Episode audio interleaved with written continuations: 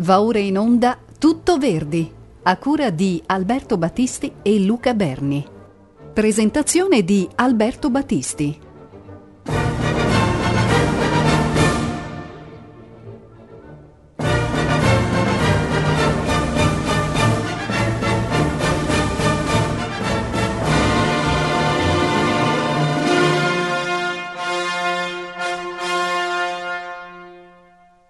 Cari amici, eccoci dunque arrivati all'ultimo titolo teatrale di Giuseppe Verdi. Rimane ancora una sola trasmissione sul catalogo integrale che stiamo trasmettendo ormai da mesi e sarà dedicata la prossima settimana ai quattro pezzi sacri e al quartetto. Ma proprio dal quartetto bisognerebbe partire per parlare di Falstaff, da quell'esercizio un po' eh, dimostrativo, di contrappunto che nelle pause di un riallestimento della Aida a Napoli Verdi mette giù per eh, dimostrare appunto al mondo quanto sia eh, in grado di ehm, inserirsi nella tradizione della musica strumentale e quindi Ehm, non, non, sia poi quel barbaro dedito esclusivamente al melodramma e al, alle leggi, diciamo così, del teatro italiano che si voleva far credere in quegli anni, siamo negli anni 70. Beh, Verdi ha compiuto un balzo gigantesco nel 1887, dopo 16 anni in cui eh, la sua creatività per il teatro si era apparentemente fermata. Dopo la Ida c'era stata la messa dal Requiem nel 1874, certamente, ma non era teatro. C'erano state altre importanti tappe di quello che io chiamerei un laboratorio di avvicinamento a un progetto eh, di totale eh, rinnovamento e rivoluzione che sarà appunto l'Otello. E queste tappe di avvicinamento sono tutte le versioni del Don Carlo, ma soprattutto e quel restauro del Simon Boccanegra che nel 1881 costituisce anche il momento di primo incontro, di studio reciproco, di esperimento fra Arrigo Boito, scelto dall'editore Ricordi come nuovo collaboratore di Verdi per quel restauro del Simon Boccanegra, il cui libretto originale era di Francesco Maria Piave, ne abbiamo già parlato qualche settimana fa, e il matrimonio apparentemente impossibile, vista anche la, le tensioni che c'erano state negli anni precedenti fra questo campione del rinnovamento, questo scapigliato musicista, poeta, intellettuale che in qualche modo aveva preso le distanze dal grande monumento nazionale Giuseppe Verdi. E invece questo matrimonio funziona, funziona col Simon Boccanegra, funziona con l'Otello e Verdi riesce a guadagnare la più strepitosa palingenesi stilistica che si possa ricordare probabilmente in tutta la storia della musica. Questo addivenire a un dramma musicale per una via totalmente personale in cui la, l'uso del declamato melodico, la potenza sinfonica totalmente rinnovata dell'orchestra e la concezione drammaturgica in generale fanno del, dell'Otello un'opera assolutamente modernissima. Ma non bastava. La cosa incredibile, quella che ancora oggi veramente lascia stupiti ancora più dell'Otello, è che Verdi non si sia fermato là, ma abbia cominciato a coltivare un sogno che in realtà già da anni si portava dietro, quello di rimisurarsi dopo il ancora cosciente fiasco del Giorno di Regno, l'unica opera comica del suo catalogo fino a questo momento, cioè la sua seconda eh, esperienza col teatro musicale, che era finita malissimo appunto, di rimisurarsi con il teatro comico. Ma come scrivere un'opera comica in anni che avevano visto ormai da, da troppo tempo sopita la vena comica nel melodramma italiano. Era dai tempi grandi, dei grandi capolavori estremi di, di Donizetti, in pratica, dall'Elisir d'amore o dal Don Pasquale, che eh, l'opera italiana non produceva niente di eh, particolarmente significativo o vivace o importante nel campo dell'opera comica. E il sogno di Verdi era naturalmente un sogno shakespeariano che si fondava sull'amore per il teatro di Shakespeare, su quella commedia brillante che sono le Allegre Comari di Windsor, da tanto tempo tenute, per così dire, nel cassetto privatissimo dei sogni. E la collaborazione con Enrico Boito riaccende l'interesse per un ultimo grande guizzo che dimostri al mondo come il, il vecchio, burbero, intrattabile maestro di Busseto fosse ancora in grado di sorridere, di ridere, soprattutto, vedremo, di ridere di se stesso. C'erano naturalmente anche dei pregiudizi riguardo alla vena comica di, di Verdi, a questo maestro delle grandi passioni, a quel poeta del, dell'umano che, come disse D'Annunzio nel celebre epitaffio, pianse ed amò per tutti. Figuriamoci se si poteva declinare quest'immagine di un grande eh, pittore di passioni nel, nel campo della, della comicità, dell'ironia, della leggerezza ed era stato proprio Rossini che aveva bollato in una dichiarazione diciamo estrema negli ultimi suoi anni di vita l'incapacità di Verdi di trattare un soggetto comico frase che venne riportata nel 1879 dalla Gazzetta Musicale di Milano, che era per l'appunto pubblicata dall'editore di Verdi, cioè Giulio Ricordi, e Verdi si infuriò terribilmente con il proprio editore per, perché aveva riportato questo giudizio rossiniano. Ma fu proprio l'editore a rintuzzare l'attacco violento eh, irato di, di, Verdi ricordandogli che era stato proprio eh, Verdi stesso a rinnegare e a contraddire questo giudizio impietoso di Rossini basato su, sul niente fondamentalmente.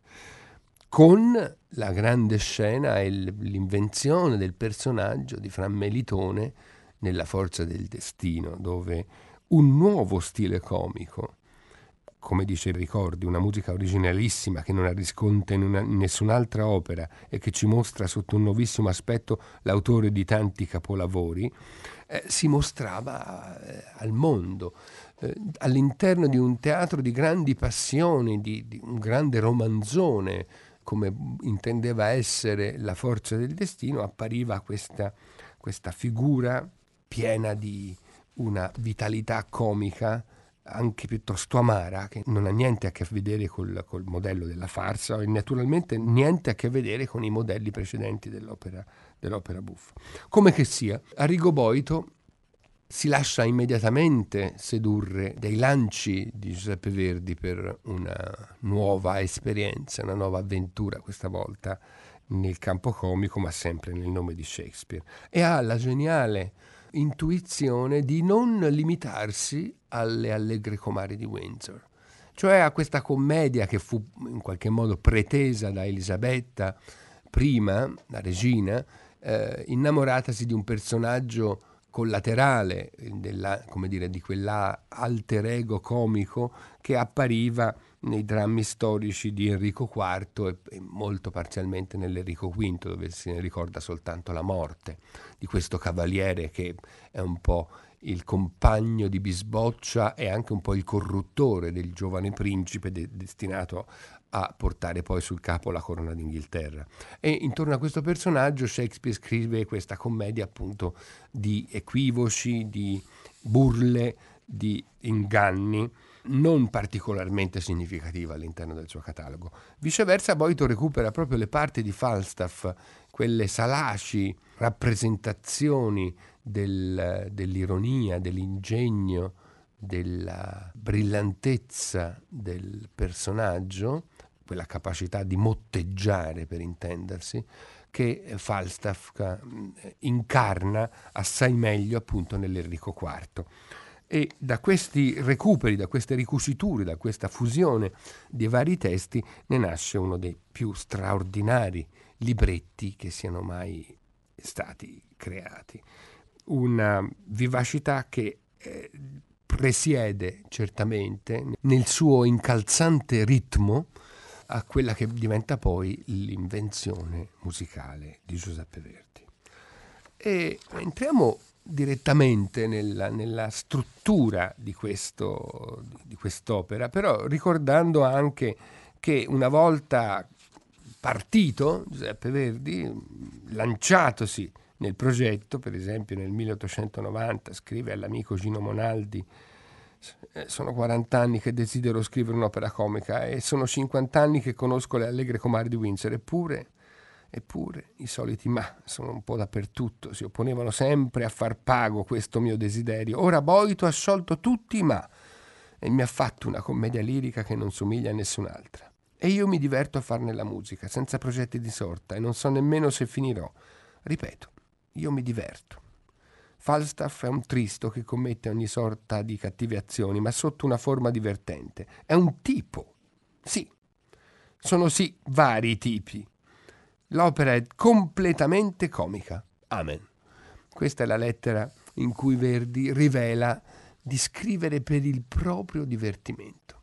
Per la prima volta forse nella sua vita Verdi non scrive pensando al pubblico, pensando al successo, pensando semplicemente a regalare un altro grande capolavoro alla fame di opera che il pubblico ha. Scrive qualcosa di squisitamente personale, per se stesso. Scrive per divertirsi, ma questo nuovo misurarsi con eh, un linguaggio che da 50 anni ormai trascurato, quello appunto dell'opera comica, lo pone anche eh, di fronte a progressivi e ripetuti dubbi i dubbi di non essere all'altezza, i dubbi di non trovare esattamente la chiave per risolvere eh, il dilemma stilistico in, par- in particolare. In un'altra lettera Verdi sembra tirarsi indietro addirittura dal progetto. So bene che mi risponderete esagerando lo stato di mia salute, che è buono, che è ottimo, che è robusto. Ma avete mai pensato alla cifra enorme dei miei anni? E sia pure così, ciò malgrado converrete meco che potrei essere tacciato di grande temerità nell'assumermi tanto incarico. E se non reggesse la fatica? E se non arrivasse a finire la musica? Allora voi avreste usurpato il tempo e fatica inutilmente. Per tutto l'oro del mondo io non lo vorrei, quest'idea mi riesce insopportabile, e tanto più insopportabile se voi, scrivendo Falstaff, doveste, non dico abbandonare, ma solo distrarre la vostra mente dal Nerone o ritardare l'epoca della produzione. Io sarei accusato di questo ritardo e i fulmini della malignità pubblica cadrebbero sulle mie spalle. Verdi si riferisce a un lavoro che poi Boito trascinerà negli anni e non riuscirà mai a completare, appunto il Nerone, che diventa un po' l'opera feticcio del suo collaboratore, che ricordiamolo non è soltanto letterato, non è soltanto poeta, ma è anche un musicista, è l'autore del Mefistofele.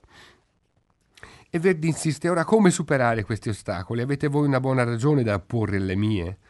Lo desidero, ma non lo credo. Pure pensiamoci e badate di non fare nulla che possa nuocere alla vostra carriera. E se voi ne trovaste una per la mia parte ed io la maniera di levarmi dalle spalle una decina d'anni, allora che gioia poter dire al pubblico siamo ancora qua, a noi. I dubbi di Verdi sono continuamente bilanciati da questo slancio di volersi gettare nella, nell'impresa. E una volta ricevute tutte le rassicurazioni sottilmente argomentate da Enrico Boito, il progetto va avanti. Va avanti e si rivela uno dei più grandi conseguimenti che la mente musicale abbia mai raggiunto. Eh, cominciamo a vedere come funziona quest'opera. Quest'opera in cui eh, Verdi, proprio perché scrive per se stesso, non scrive più per i cantanti, non scrive più per eh, conquistarsi il pubblico attraverso la fascinazione della melodia, del, del canto spiegato, del canto all'italiana, ma vuole davvero realizzare una commedia musicale, una commedia lirica come la chiama lui quindi un concetto di teatro in musica completamente nuovo e moderno, affidando la capacità multiforme di sottolineare un canto di conversazione eh, ritmatissimo e brillantissimo, in particolare all'orchestra. Cominciando dall'inizio, da questa esplosione in controtempo sul levare che eh, introduce la prima scena che potremmo chiamare in realtà una ouverture con azione. Tutta la prima scena nella taverna della giarrettiera con Falstaff che si presenta gradasso insieme ai suoi gaglioffi, Bardolfo e Pistola, questi spostati, potremmo chiamarli, questi personaggi che vivono di espedienti e che albergano insieme al loro grasso cavaliere nella osteria della giarrettiera e ricevono la visita dell'indignato dottor Caius. Ascoltiamo.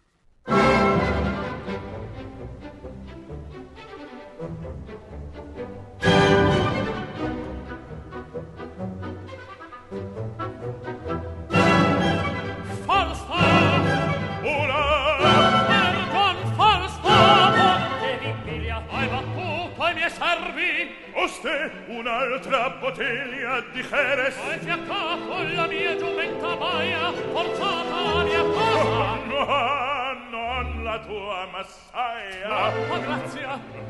Una vecchia ci sposa.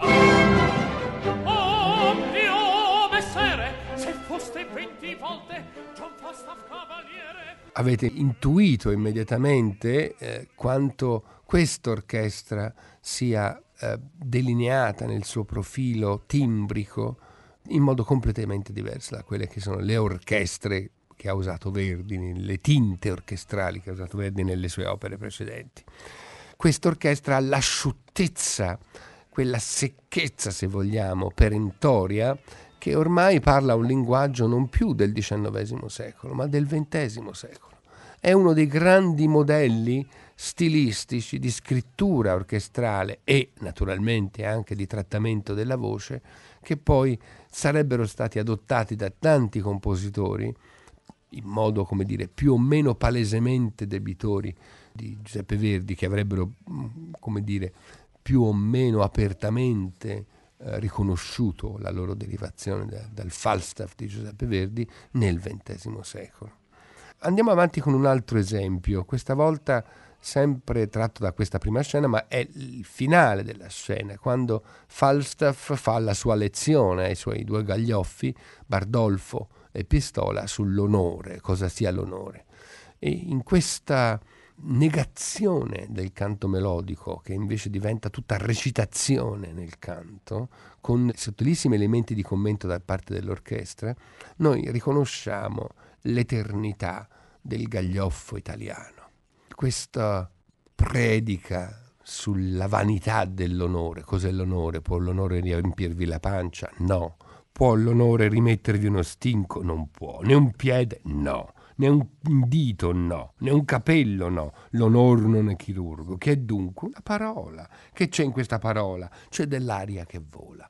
Questa antimorale di Falstaff è facilmente riconoscibile in quella mancanza di senso dell'onore che è largamente diffusa nella nostra nazione. Quindi, pur riferendosi certamente a un testo britannico dell'età elisabettiana, eh, attraverso il filtro di Boito e soprattutto attraverso quella naturale cattiveria di Verdi nel saper riconoscere ovunque la mala pianta, diciamo, della, della, mancanza di coscienza e di onore dell'italiano, qui ne, ne fa una stigmatizzazione eterna.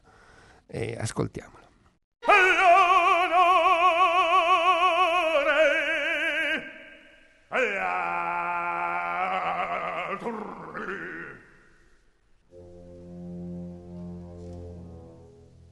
Voi state ligi all'onor vostro, voi cloate d'ignominia, quando non sempre noi possiamo star lì al nostro io stesso. Sì io io. Devo voto da un lato, vorrei il timor di Dio e per necessità sviar l'onore usare stratagemmi ed equivoche e bordeggiare.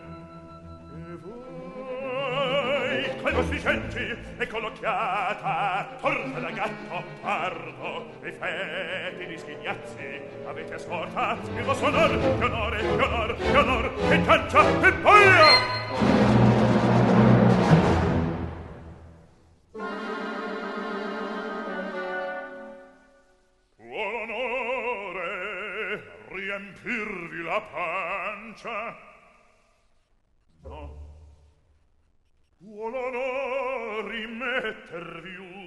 stinco?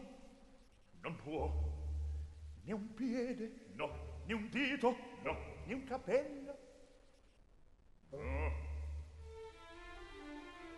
L'onor non è chirurgo. Che dunque? Una parola. Che c'è in questa parola? C'è dell'aria che vola. e il vostro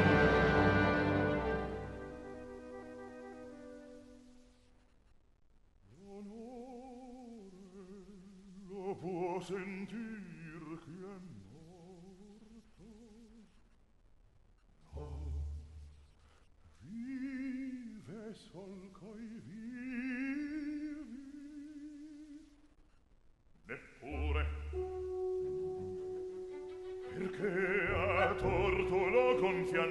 lusinghe, lo corrompe l'orgoglio l'amor panne calonie. e per me non ne voglio oh, non ne voglio no no no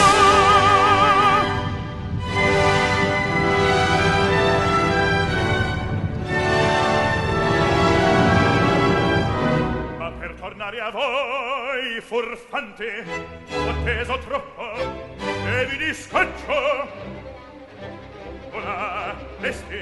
Lesti, lesti, al galoppo, al galoppo, il capestro assai bene vi sta. Lesti, lesti, lesti, al galoppo, al galoppo, padri, padri, padri, padri, via di qua, via di qua, via di qua, via di qua.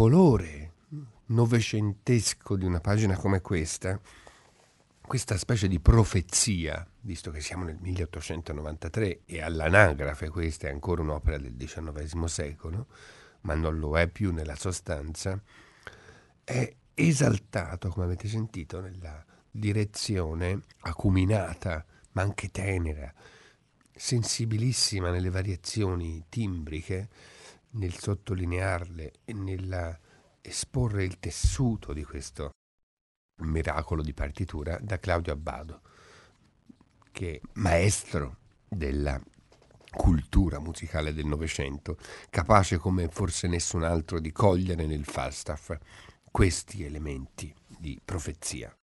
E ascoltiamo ora un altro frammento per capire ancora una volta come sia l'orchestra uno degli elementi fondamentalmente nuovi del, del Falstaff, questa capacità di tratteggiare a colori per così dire acidi la nuova strumentazione, la leggerezza del, de, della commedia, in uh, un'invenzione che non ha nessun riferimento nel, negli esempi precedenti. E in particolare notate come Verdi privilegi le, le puntature, per così dire, le, le, gli spilli dell'ottavino nel, in, questa, in questa orchestrazione.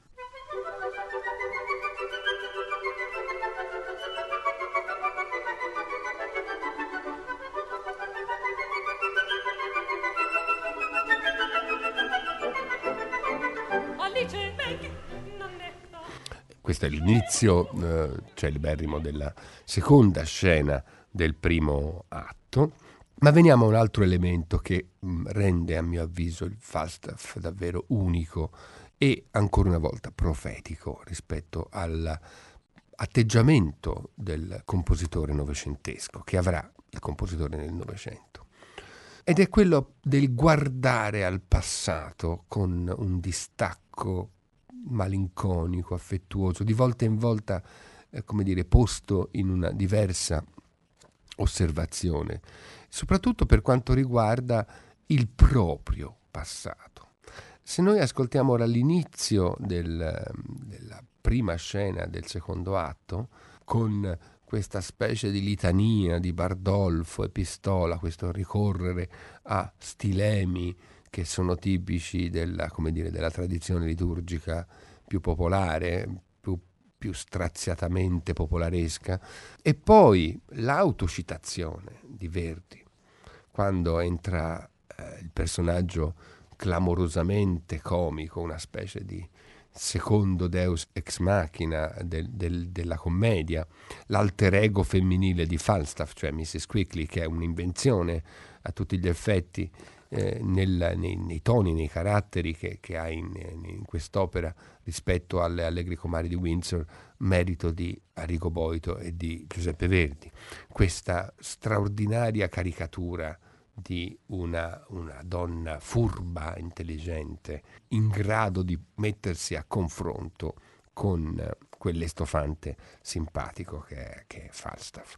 Qui l'autocitazione è particolarmente significativa, questo guardare a se stesso con quel distacco appunto, con quell'ironia. Quando dopo il celebre Reverenza, in cui si presenta in modo irresistibile a Falstaff, occhieggiando, già nel gesto musicale naturalmente, parla delle, delle due, dei due oggetti del desiderio di Falstaff, cioè mm, Alice Ford e Meg Page, riferendosi a una di loro come povera donna, eh, questo povera donna sulle stesse note, sullo stesso accordo, quindi la stessa armonia con cui Violetta Valéry parlava di se stessa nel finale del primo atto della Traviata, quella povera donna in questo, sola, abbandonata in questo popoloso deserto che appellano Parigi. Verdi cita se stesso in modo ironico prendendo le distanze da quello che era stato certamente uno dei momenti supremi della sua capacità di raccontare le passioni umane e la fragilità umana. In questo sta uno dei grandi segreti di Falstaff, questo uso dell'ironia, dell'autocitazione che apre davvero le porte a quel secolo fatto di note a piedi pagina, quindi di citazionismi sovrabbondanti e stratificati che, che è il Novecento. Ascoltiamo.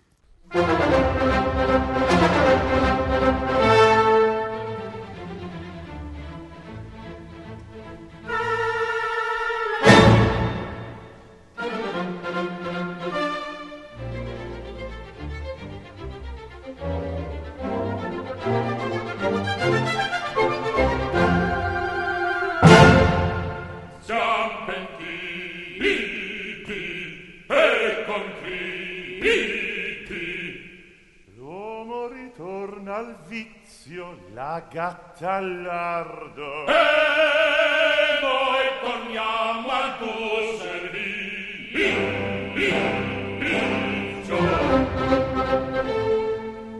Padron laccio una donna che alla vostra presenza chiede d'essere ammessa. Si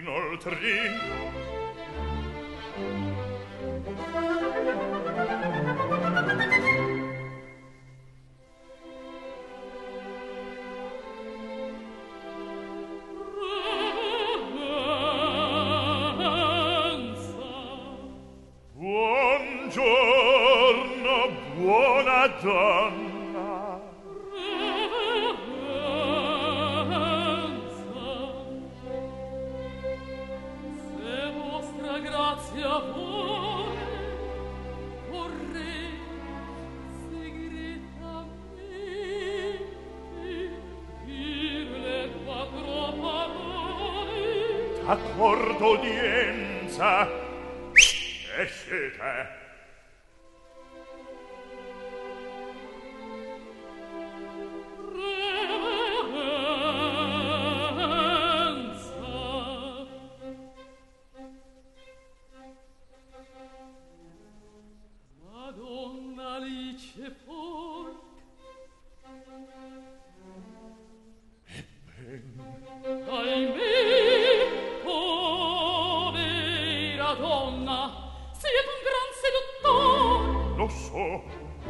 continua.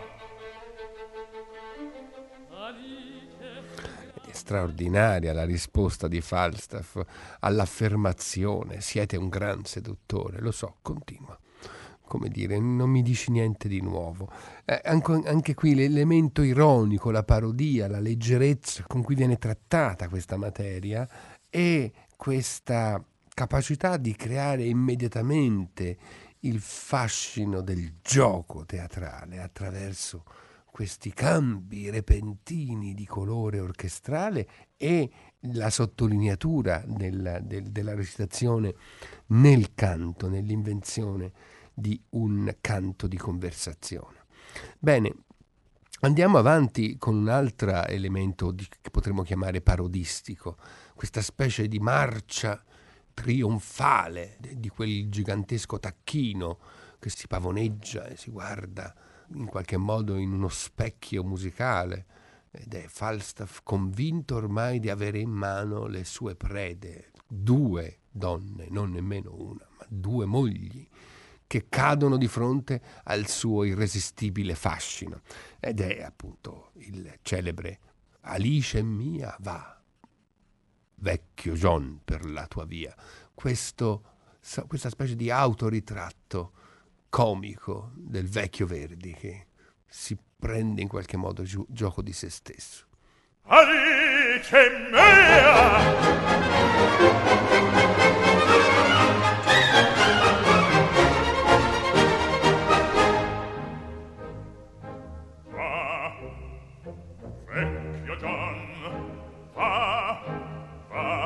la tua via. Questa tua vecchia carne ancora spreme. Qualche che dolcezza te. Tutte le donne ammutinate insieme si dannano per me. Un corpo di sergion ch'io nutro e sazio va ti ringrazio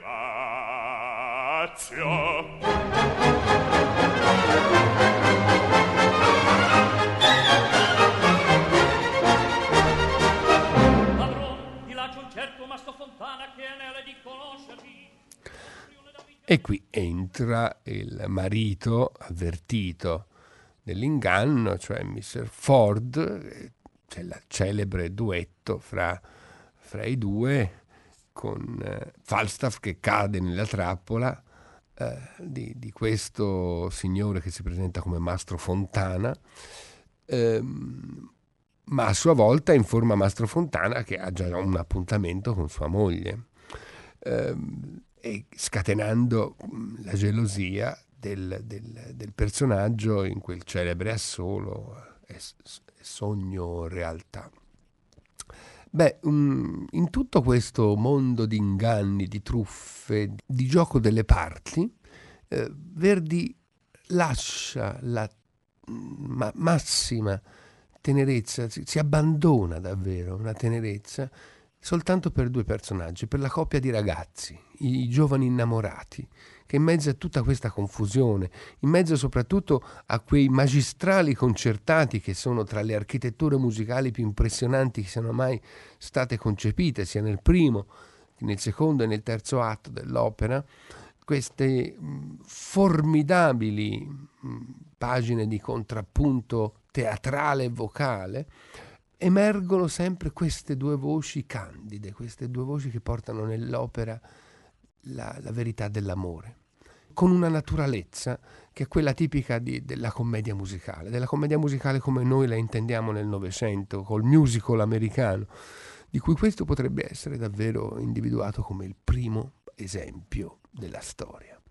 Potrebbe sembrare un'affermazione forse un po' troppo audace, temeraria addirittura, ma in realtà se si ascolta questa eh, vivacità teatrale, questa naturalezza del canto, si avverte ancora oggi, a più di un secolo di distanza, quanto eh, contemporanea sia questa musica, quanto contemporanea al nostro modo, modo di intendere il teatro musicale, dopo tante vicende del Novecento. Sentiamo ora questa emergere del, delle voci innamorate di Nannetta di Fenton nel contesto del, del grande concertato.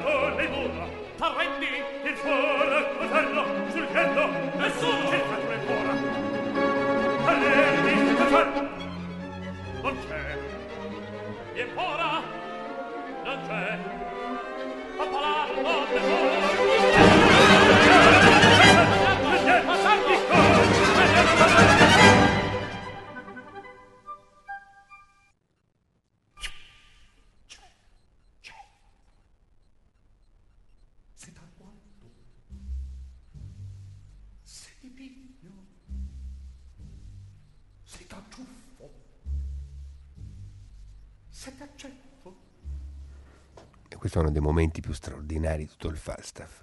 Dopo lo schiocco del bacio dietro il paravento comincia la costruzione guardinga veramente felpata di questo concertato.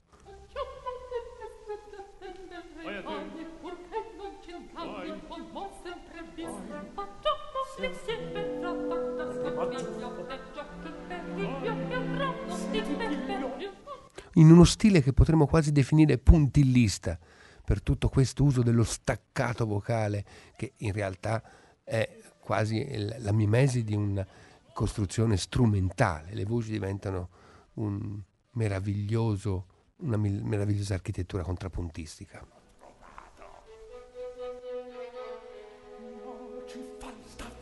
Mia moglie!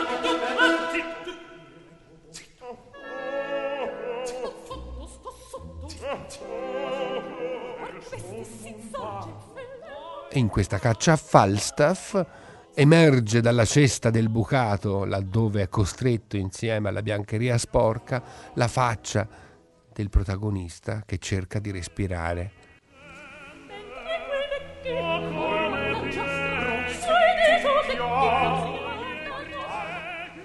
E imperturbabili, da dietro il paravento i due amanti continuano a dirsi cose tenerissime, mentre il resto del mondo impazza nella caccia all'uomo intorno a loro.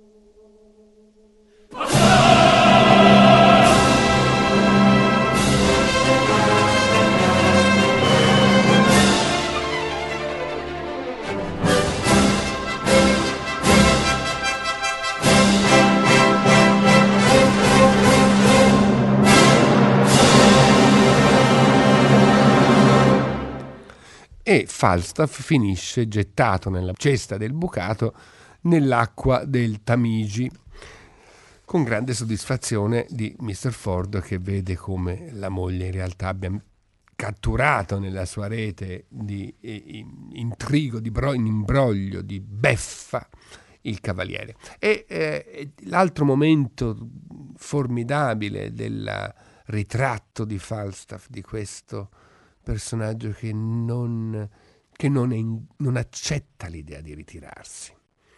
Davvero quasi un autoritratto di Verdi, di un Verdi che deve dare la sua ultima zampata.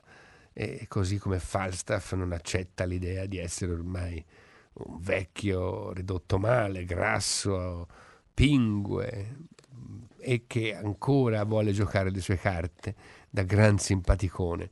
Bene, in questa scena di iniziale del terzo atto, tutta la solitudine di questo vecchio bagnato, uscito come un, un, un pulcino appunto mezzo dall'acqua del Tamigi, raffreddato, con una coperta che cerca di scaldarsi, un po' di vino caldo, è uno dei grandi momenti dell'umanità di quest'opera, che dietro il gioco del, delle burle in realtà mette in, in luce questa profonda umanità. Ascoltiamo.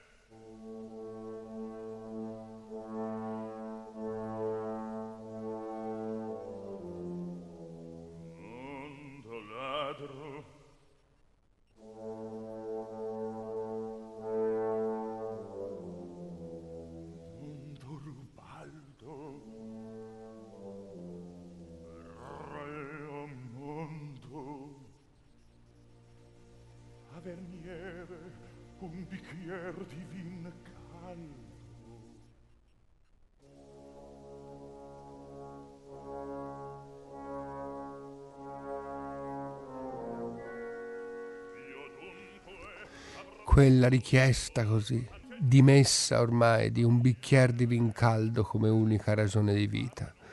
Eh, e quando il bicchiere di vin caldo finalmente arriva, si illumina di nuovo la vita di quest'uomo che è stato umiliato, offeso davanti a tutti e gettato un, in un paniere pieno di biancheria sporca in mezzo all'acqua. Pianto affogavo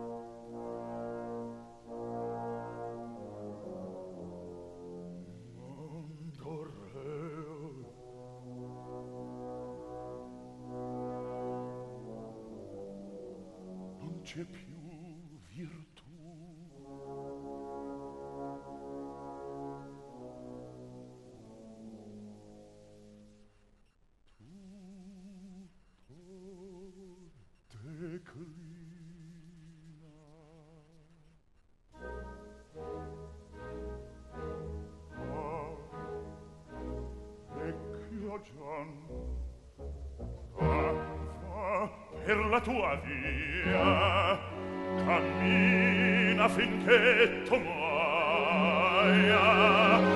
Allor scomparirò la vera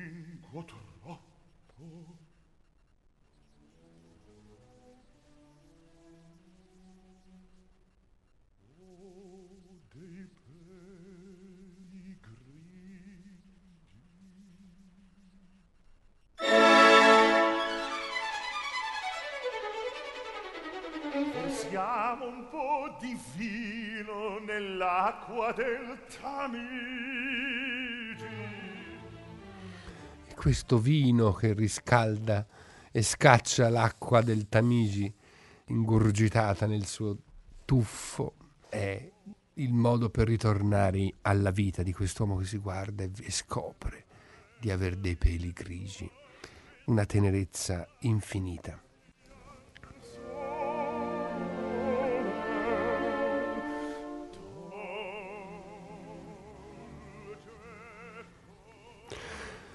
Immaginiamo a questo punto lo stupore del pubblico alla Scala quella sera del 1893, lo stupore dei critici, lo stupore di tutti, anche degli interpreti stessi, un'opera in cui Verdi negava a qualsiasi cantante, a ciascun personaggio, un vero e proprio assolo, nel senso del canto, nel senso del canto spiegato, nel senso del vecchio termine ormai eh, del tutto usurato e insufficiente di aria, per esempio. Questa scena iniziale di Falstaff del terzo atto non può essere certamente definita un'aria, ma recitazione musicale. L'unico che ha eh, il beneficio di un vero e proprio canto, eh, anzi gli unici, perché sono due, sono i due giovani per l'appunto, quando al, l'ultima scena nel bosco è aperta dal sonetto di Fenton. E poi dopo l'aria di Nannetta come regina delle fate. I due giovani hanno gli unici privilegi del vero canto, cioè di musica spiegata sulle ali della melodia. Gli altri no, perché Verdi scrive, ripeto, non più per i cantanti, ma per se stesso, per dare verità teatrale a questa commedia lirica, giungendo anche a una intensità dell'uso dell'armonia in senso davvero moderno, assolutamente spettacolare, potrei dire, come in questa scena in cui Falstaff con le sue corna di cervo eh, che si mascherato per l'incontro notturno sotto la quercia di Herne conta i colpi della campana e quindi partecipa al pubblico eh, la mezzanotte. Una, due, tre, quattro,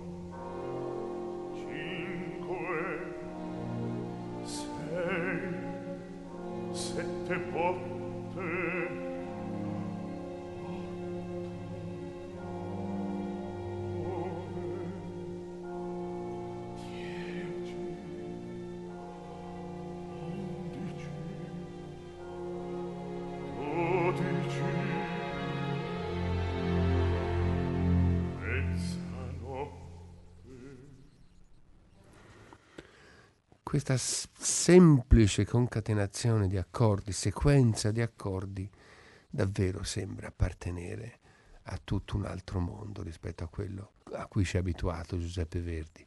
Un'atmosfera di sospensione del tempo, di sottile malinconia che eh, parla il linguaggio ormai di un secolo nuovo che non ha più fiducia né fede nei grandi ideali che hanno alimentato il romanticismo. È un'opera post-romantica. E quel pubblico rimase talmente stupito che naturalmente non poteva fare a meno di decretare il successo al, al Falstaff, ma eh, certamente fu un successo totalmente sconvolto, per così dire, dalla, dalla, da, dall'effetto dell'opera. Chi invece immediatamente capì di che cosa si trattava furono alcuni musicisti, cioè coloro che avevano, erano in grado di leggere nel gesto rivoluzionario di Verdi il futuro. E fra questi certamente Giacomo Puccini. Non sarebbe stato assolutamente possibile eh, di lì a soli tre anni inventare quel tono di conversazione così naturale, così fresco, così pieno di verità ingenua, ma anche di, di, di, di aperture sentimentali eh, che troviamo nella Bohème. Ed è esattamente tre anni dopo. Per un caso curioso della storia, lo stesso anno del Falstaff è l'anno anche di Manon Lescaut, dove il genio di Puccini esplode per la prima volta in, in senso pieno ma certamente andando più avanti e guardando come si comporterà con il comico propriamente detto Puccini, per esempio eh, nel Gianni Schicchi, la paternità di Falstaff rispetto a quell'opera è indiscutibile, così come l'altro personaggio che si accorse immediatamente della nuova Bibbia su cui fondare l'arte teatrale del Novecento eh, era Richard Strauss, che considerava questo un capolavoro assoluto capolavoro senza possibile paragone. E stiamo parlando di un autore imbevuto di cultura wagneriana, che celebrava suoi, le sue liturgie a Bayreuth così come tanti altri suoi colleghi europei e quindi che apparentemente avrebbe dovuto essere schierato sul versante opposto a quello di Verdi. Viceversa il Falstaff diventa per Richard Strauss davvero il grande testo con cui misurarsi, per esempio quando scriverà quel capolavoro che potrebbe essere definito un Falstaff amplificato, che è il Cavaliere della Rosa, il cui protagonista altri non è che il, il più forse illustre dei figli di, di, Falstaff, il barone Ox von Lerchenau, che con Falstaff condivide troppi tratti per non esserne strettamente parente. E andiamo ancora un'altra volta a vedere la materia eh, squisita dell'orchestrazione verdiana in questo terzo atto con l'apparizione delle fate, cioè di questa mascherata di fate che poi verranno accompagnate dai diavoli, eh, con, convenuti nella foresta di Herne in questo meraviglioso notturno pieno di memorie mendelsoniane del sogno notte di mezz'estate ma anche piene di memorie berlioziane della Damnation de Faust, per esempio, e quindi di una capacità di Verdi di guardarsi alle spalle, di guardare verso il passato di una musica romantica ormai estinta, ma qui completamente rigenerata nel senso appunto del prendere atto della storia e di sottolinearla attraverso dei gesti musicali che sono assolutamente leggibili in questa dimensione storica di cui il Falstaff è imbevuto. Ascoltiamo.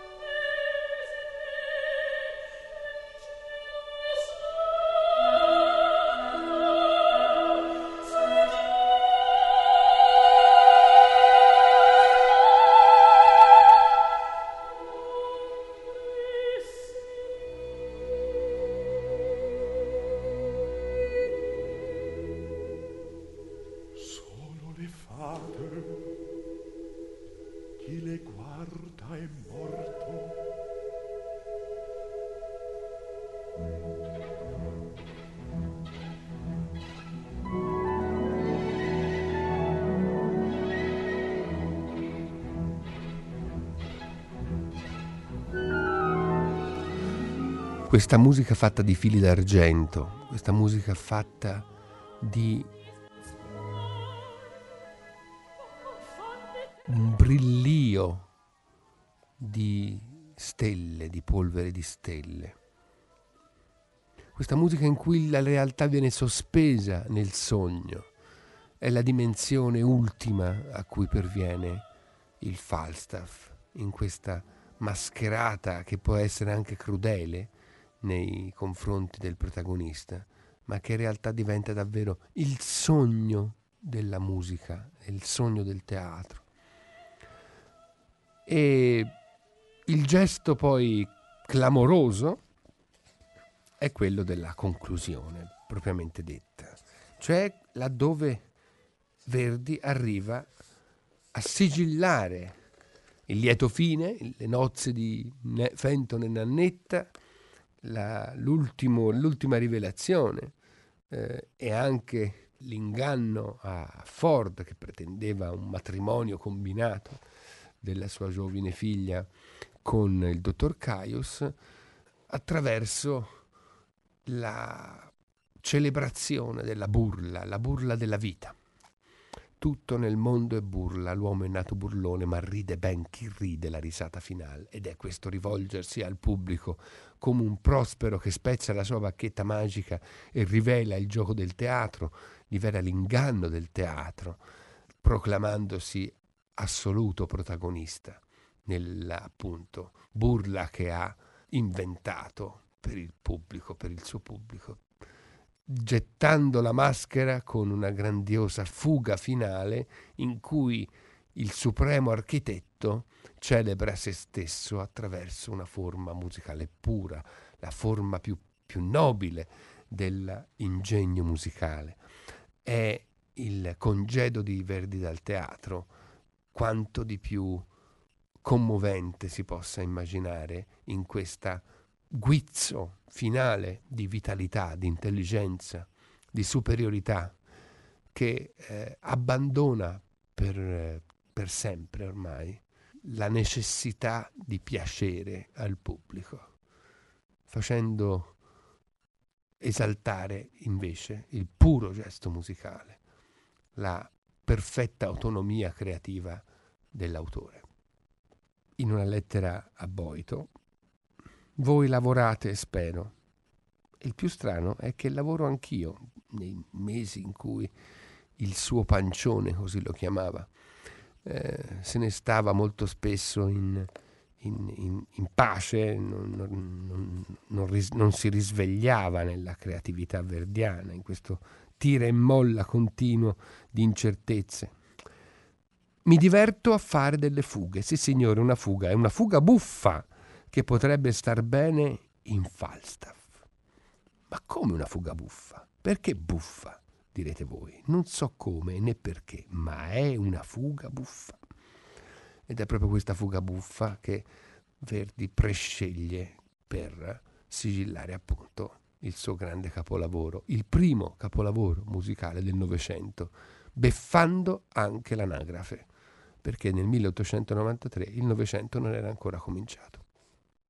Facciamo il parentado e il che il ciel vi dia gioia. Un toro e terminiam la scena, poi con se falstaff tutti andiamo a cena. Evviva!